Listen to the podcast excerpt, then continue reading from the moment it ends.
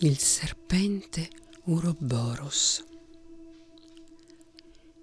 Il messo di re Gorice, di re Gaslark e dell'arrivo del messo dai demoni in mare aperto e di come Lord Jas, su istigazione dei suoi compagni, fu indotto ad una sconsiderata imprudenza. La mattina successiva alla notte in cui re Gorice XII fu incoronato a Carcë, come era stato detto, Gaslark stava navigando da est diretto a casa. Aveva 7 navi da guerra che avanzavano in fila verso sud-ovest col vento che le spingeva a tribordo.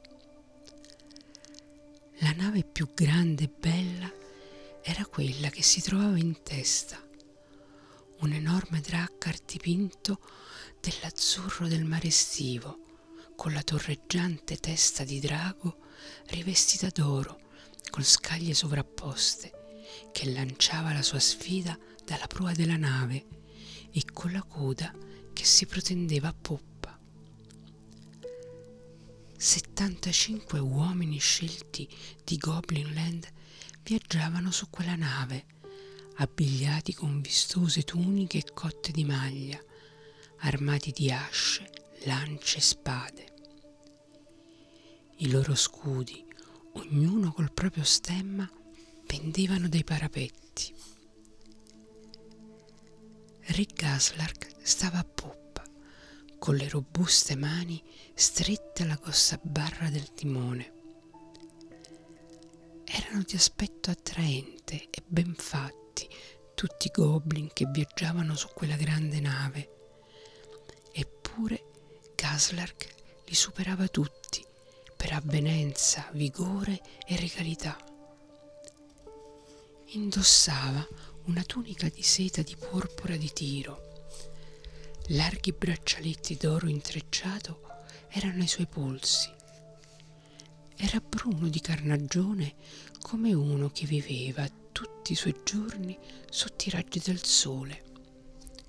Di lineamenti marcati, aveva il naso un po' aquilino, occhi grandi, denti bianchi e neri baffi arricciati.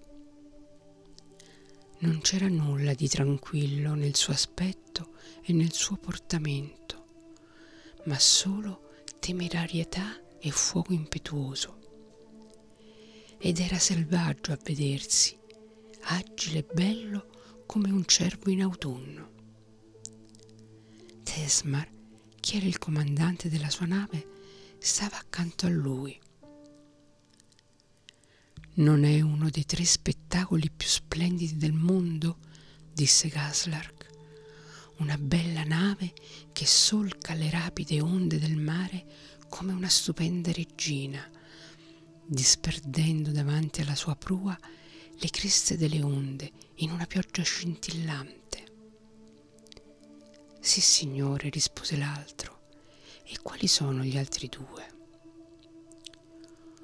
«Uno è quello che con grande sventura ho perso e del quale abbiamo avuto notizia soltanto ieri. Uno scontro fra 2 grandi campioni ed una vittoria come quella che Lord Goldry ha ottenuto su quel vanaglorioso tiranno.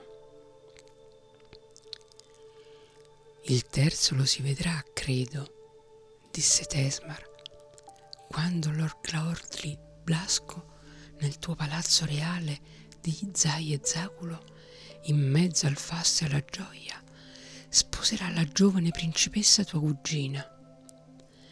È un uomo assai fortunato, visto che sarà signore di colei che tutti, anche i critici più severi, considerano l'ornamento della terra, il modello del paradiso e la regina della bellezza.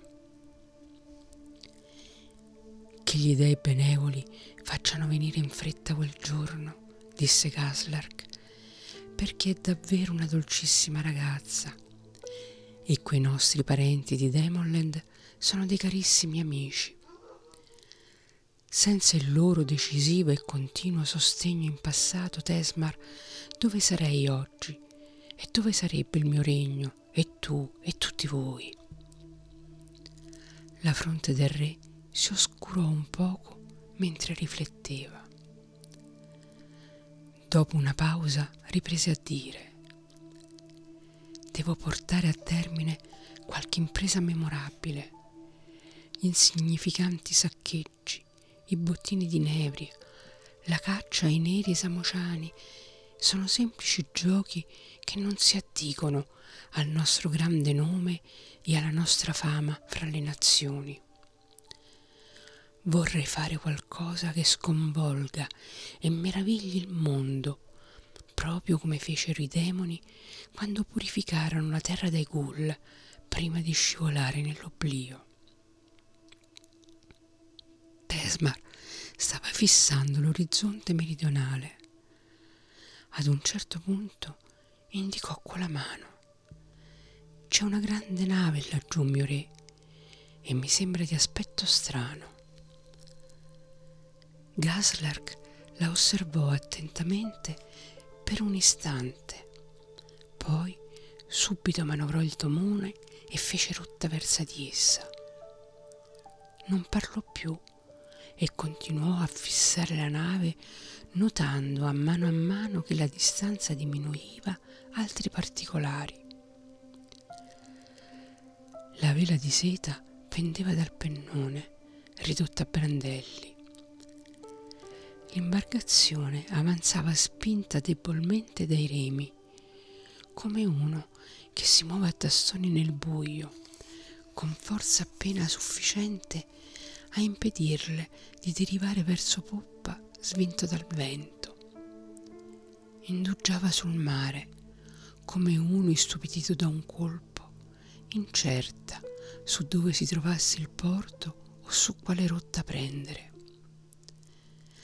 Dava l'impressione di una cosa che fosse stata tenuta sospesa sulla fiamma di una mostruosa candela, bruciacchiata ed annerita dalla fuliggine.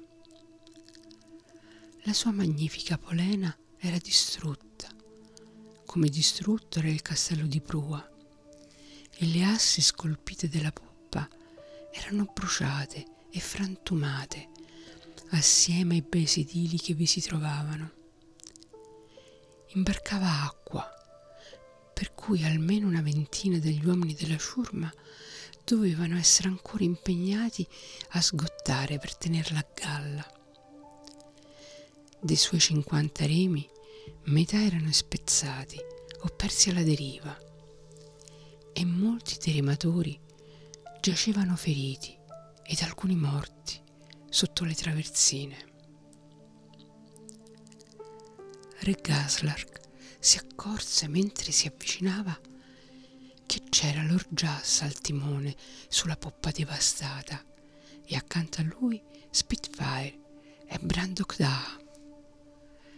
Le loro armi ingioiellate, gli abiti e i ricchi ornamenti erano neri di una fuliggine puzzolente, ed era come se lo stupore, l'angoscia e la rabbia fossero così celati e mescolati dentro di essi che nessuno di quei sentimenti riuscisse ad affermarsi sugli altri e a manifestarsi sui loro lineamenti irrigiditi. Quando si trovarono a distanza di voce, Gaslark li chiamò, ma quelli non risposero, limitandosi a fissarlo con occhi estranei. Fecero però fermare la nave, ed allora Gaslark l'affiancò, salì a bordo, poi raggiunse la poppa e li salutò. «Mi fa piacere incontrarvi, anche se in un'occasione non certo lieta. Cos'è accaduto?» Lord Jas parve sul punto di parlare, ma non pronunciò alcuna parola. Si limitò a stringere entrambi le mani di Gaslark e con un forte gemito si sedette sulla poppa, voltando la faccia. Gaslark lo sollecitò. Jas molte volte sopportato una parte delle mie sventure e mi hai dato una mano. Non posso adesso sopportare una parte delle tue.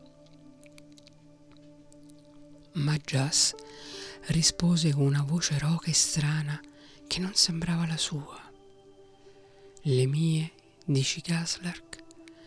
Cos'è davvero mio in questo mondo, se in un attimo mi è stato strappato il mio amato fratello, il mio braccio, il baluardo principale del mio regno? E proruppe in un pianto accorato.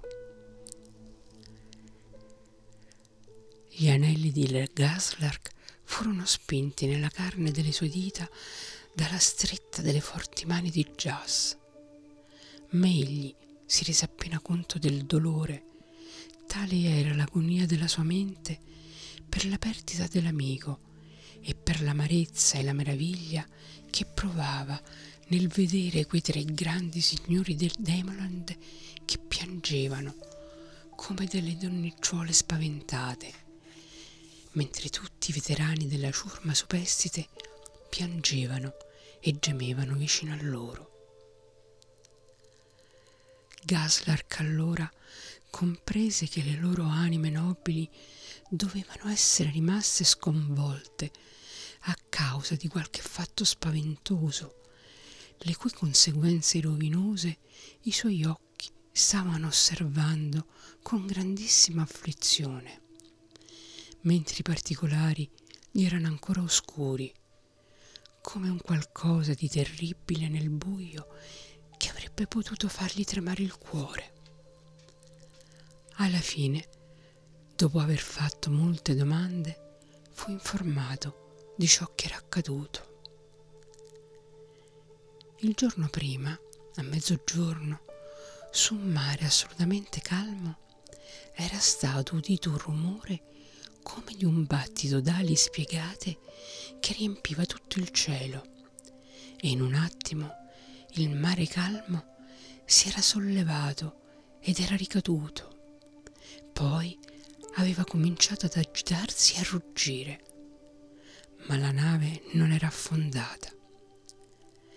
C'era stato un tumulto intorno a loro di tuoni, acque infuriate, tenebre e lampi notturni. Un tumulto che di lì a poco era passato, portandosi via le tenebre e lasciando il mare solitario fin dove lo sguardo riusciva ad arrivare.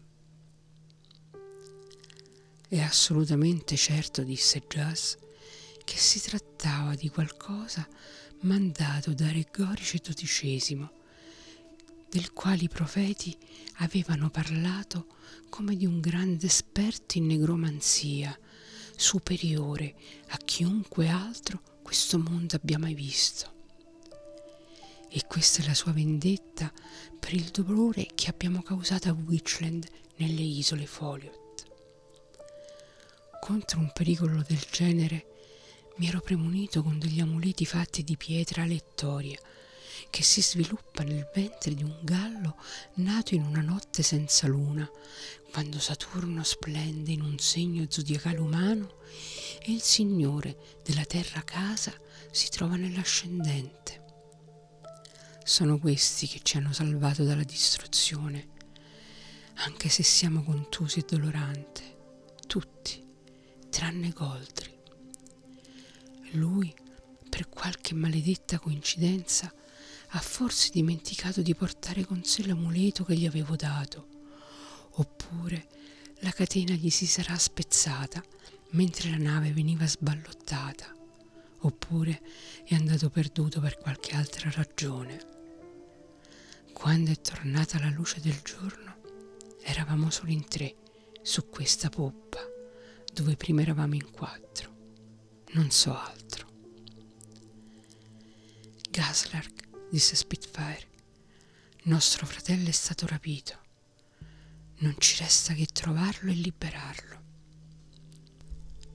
Ma Jas gemette e disse: Sotto quale stella dell'irraggiungibile cielo vuoi cominciare la nostra ricerca?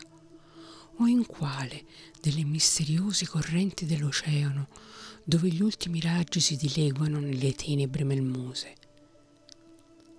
Gaslark rimase silenzioso per un po', poi disse: «Ritengo che la cosa più probabile sia che Gorice abbia fatto portare Goldry Blasco a Carcë, dove lo tiene segregato, e là dobbiamo andare immediatamente per salvarlo».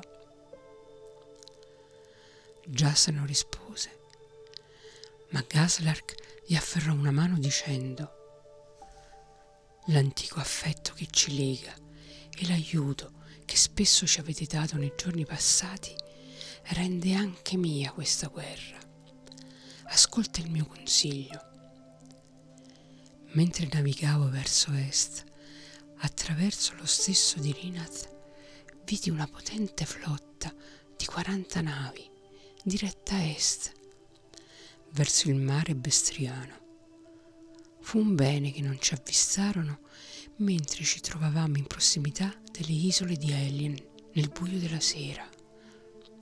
Infatti, toccando più tardi Norswap in Pixeland, apprendemmo che da lì era passato Laxus con l'intera flotta di Witchland, evidentemente intenzionato a compiere qualche malefatta nei confronti delle pacifiche città della costa beshtriana.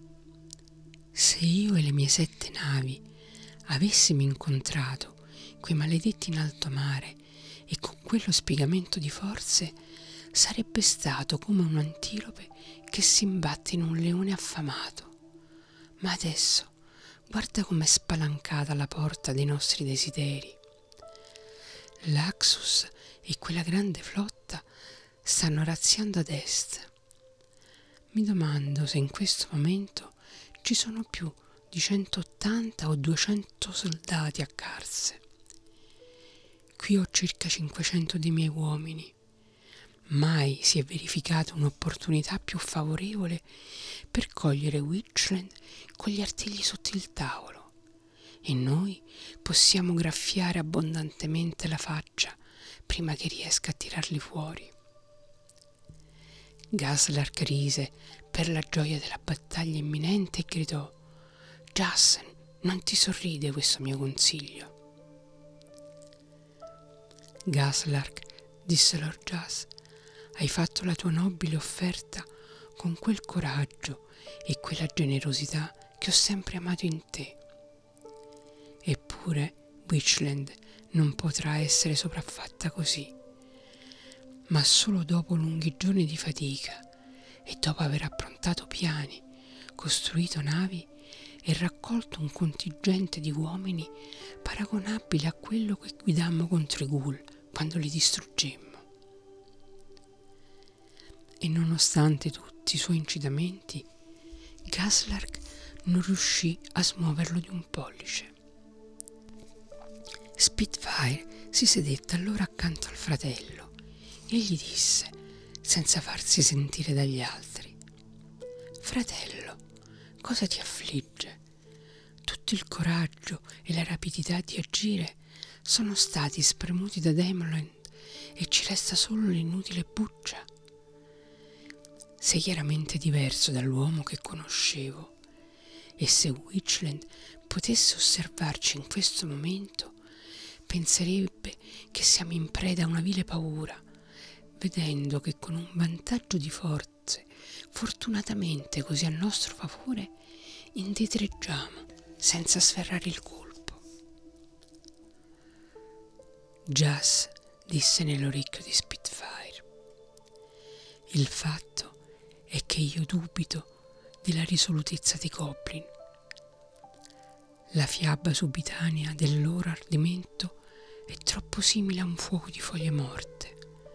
È una cosa troppo misera su cui contare se viene messa alla prova. Reputo sciocco confidare in loro per il nostro tentativo di assalire Carcë. Inoltre è solo una fantasia azzardata che Goldry sia stato trasportato là. Ma Spitfire balzò in piedi imprecando e gridò: «Gaslark, farei meglio a tornare a casa. Noi ci recheremo a Carcë alla luce del sole e chiederemo udienza al grande re, supplicandogli di lasciarci baciare le dita dei suoi piedi, riconoscendo lui come nostro re e noi come i suoi figli irritabili e disobbedienti. In tal modo, probabilmente, dopo averci rimproverati, ci restituirà nostro fratello e forse avrà la bontà di rimandarci a Demolon, in modo che potremo servire e adulare Quorsus o lo spregevole Corinius o chiunque altro deciderà di inviare Galin come suo viceré. Perché con Goldry se n'è andata via da Demonland tutta la virilità e siamo rimasti solo noi, delle donnicciole meritevoli solo di scherno e disprezzo». Mentre Spitfire parlava con tanta collera e pena nel cuore, Lord Brandoch Daha vagava avanti e indietro sulla passerella, come una pantera in gabbia quando l'ora del pasto è passata da un pezzo. E di tanto in tanto batteva la mano sull'elsa della sua spada lunga e luccicante e la scuoteva nel fodero, facendola tintinnare. Infine, torreggiando su Gaslark e guardandolo con occhi canzonatori, Gaslark disse: «Ciò che è accaduto provoca dentro di me un turbamento crudele che mi deprime, suscita una tempesta nella mia mente, induce il mio corpo alla malinconia e mi porta sull'orlo della follia. L'unico rimedio per questo è combattere. Quindi, se tu provi affetto per me, Gaslark, impugna la spada e mettiti in guardia. Devo combattere, altrimenti questa furia mi ucciderà. Mi duole dover puntare la spada contro un amico, ma dal momento che non c'è la possibilità di combattere contro i nostri nemici, quale scelta ci resta?» Gaslark scoppiò a ridere e lo afferrò scherzosamente per le braccia dicendo: «Non mi batterò con te, per quanto tu me lo chieda con gentilezza, Brandoch Daha, che salvasti Goblinland dalle streghe». Ma immediatamente riassunse un'espressione grave e disse a Jas: «Jas, ascolta il mio consiglio. Tu vedi che temperamento hanno i tuoi amici. Siamo tutti come dei cani che danno strattoni al guinzaglio per essere liberati contro Carcë in questo momento favorevole, che probabilmente non si verificherà mai più». Quando Lord Jas comprese che erano tutti contro di lui e più che propensi a compiere quel tentativo, sorrise sdegnosamente e disse: «Fratello mio, amici, sembrate echi e zampogne che danno l'impressione di agguantare la saggezza imitandone la voce, ma siete matti da legare, tutti quanti, e anch'io.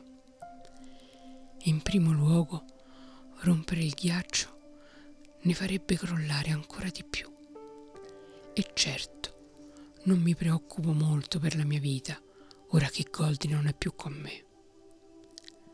Estraiamo a sorte allora chi di noi tre tornerà a Demonland con questa nave che ormai è solo un'anatra zoppa, e colui sul quale ricadrà la scelta dovrà tornare a casa per organizzare la costruzione di una potente flotta e l'approntamento di un esercito ben armato che porterà avanti la nostra guerra contro le streghe». Così parlò Lord Jas, e quelli che solo un'ora prima si erano sentiti in una condizione che non lasciava loro alcuna speranza di recupero né di vita, si sentirono come sollevati, in preda ad una sorta di ebbrezza, e pensarono soltanto alla gioia di combattere. I signori di Demonland gettarono quindi ognuno il proprio sigillo nell'elmo di Gaslark, e questi lo agitò, estraendone il sigillo di Lord Spitfire, che rimase molto contrariato. Allora i signori di Demonland si tolsero le armature e i ricchi abiti che erano neri di fuliggine e li fecero pulire. 60 dei loro soldati, che non erano stati ustionati dal messo di Witchland, salirono a bordo di una delle navi di Gaslark, e la ciurma di quella nave divenne l'equipaggio della nave di Demonland. Spitfire prese la barra del timone e i demoni feriti si portarono nella stiva svuotata della nave. Fu recuperata una vela di riserva e issata al posto di quella che era andata distrutta. Così, con evidente mestizia, ma con espressione allegra, Lord Spitfire fece rotta verso ovest. Gaslark si sedette accanto alla barra del timone del suo bellissimo draccar, e vicino a lui presero posto Lord Jas e Lord Brandoch Daha, il quale ultimo era come un destriere impaziente di andare in battaglia. La prua della nave ruotò verso nord e poi verso est, e la sua vela ricamata di iris strattonò l'albero maestro e si riempì del vento di nord-ovest. Le altre sei navi veleggiarono dietro di esse in fila, con le veli bianche spiegate, cavalcando maestosamente le onde.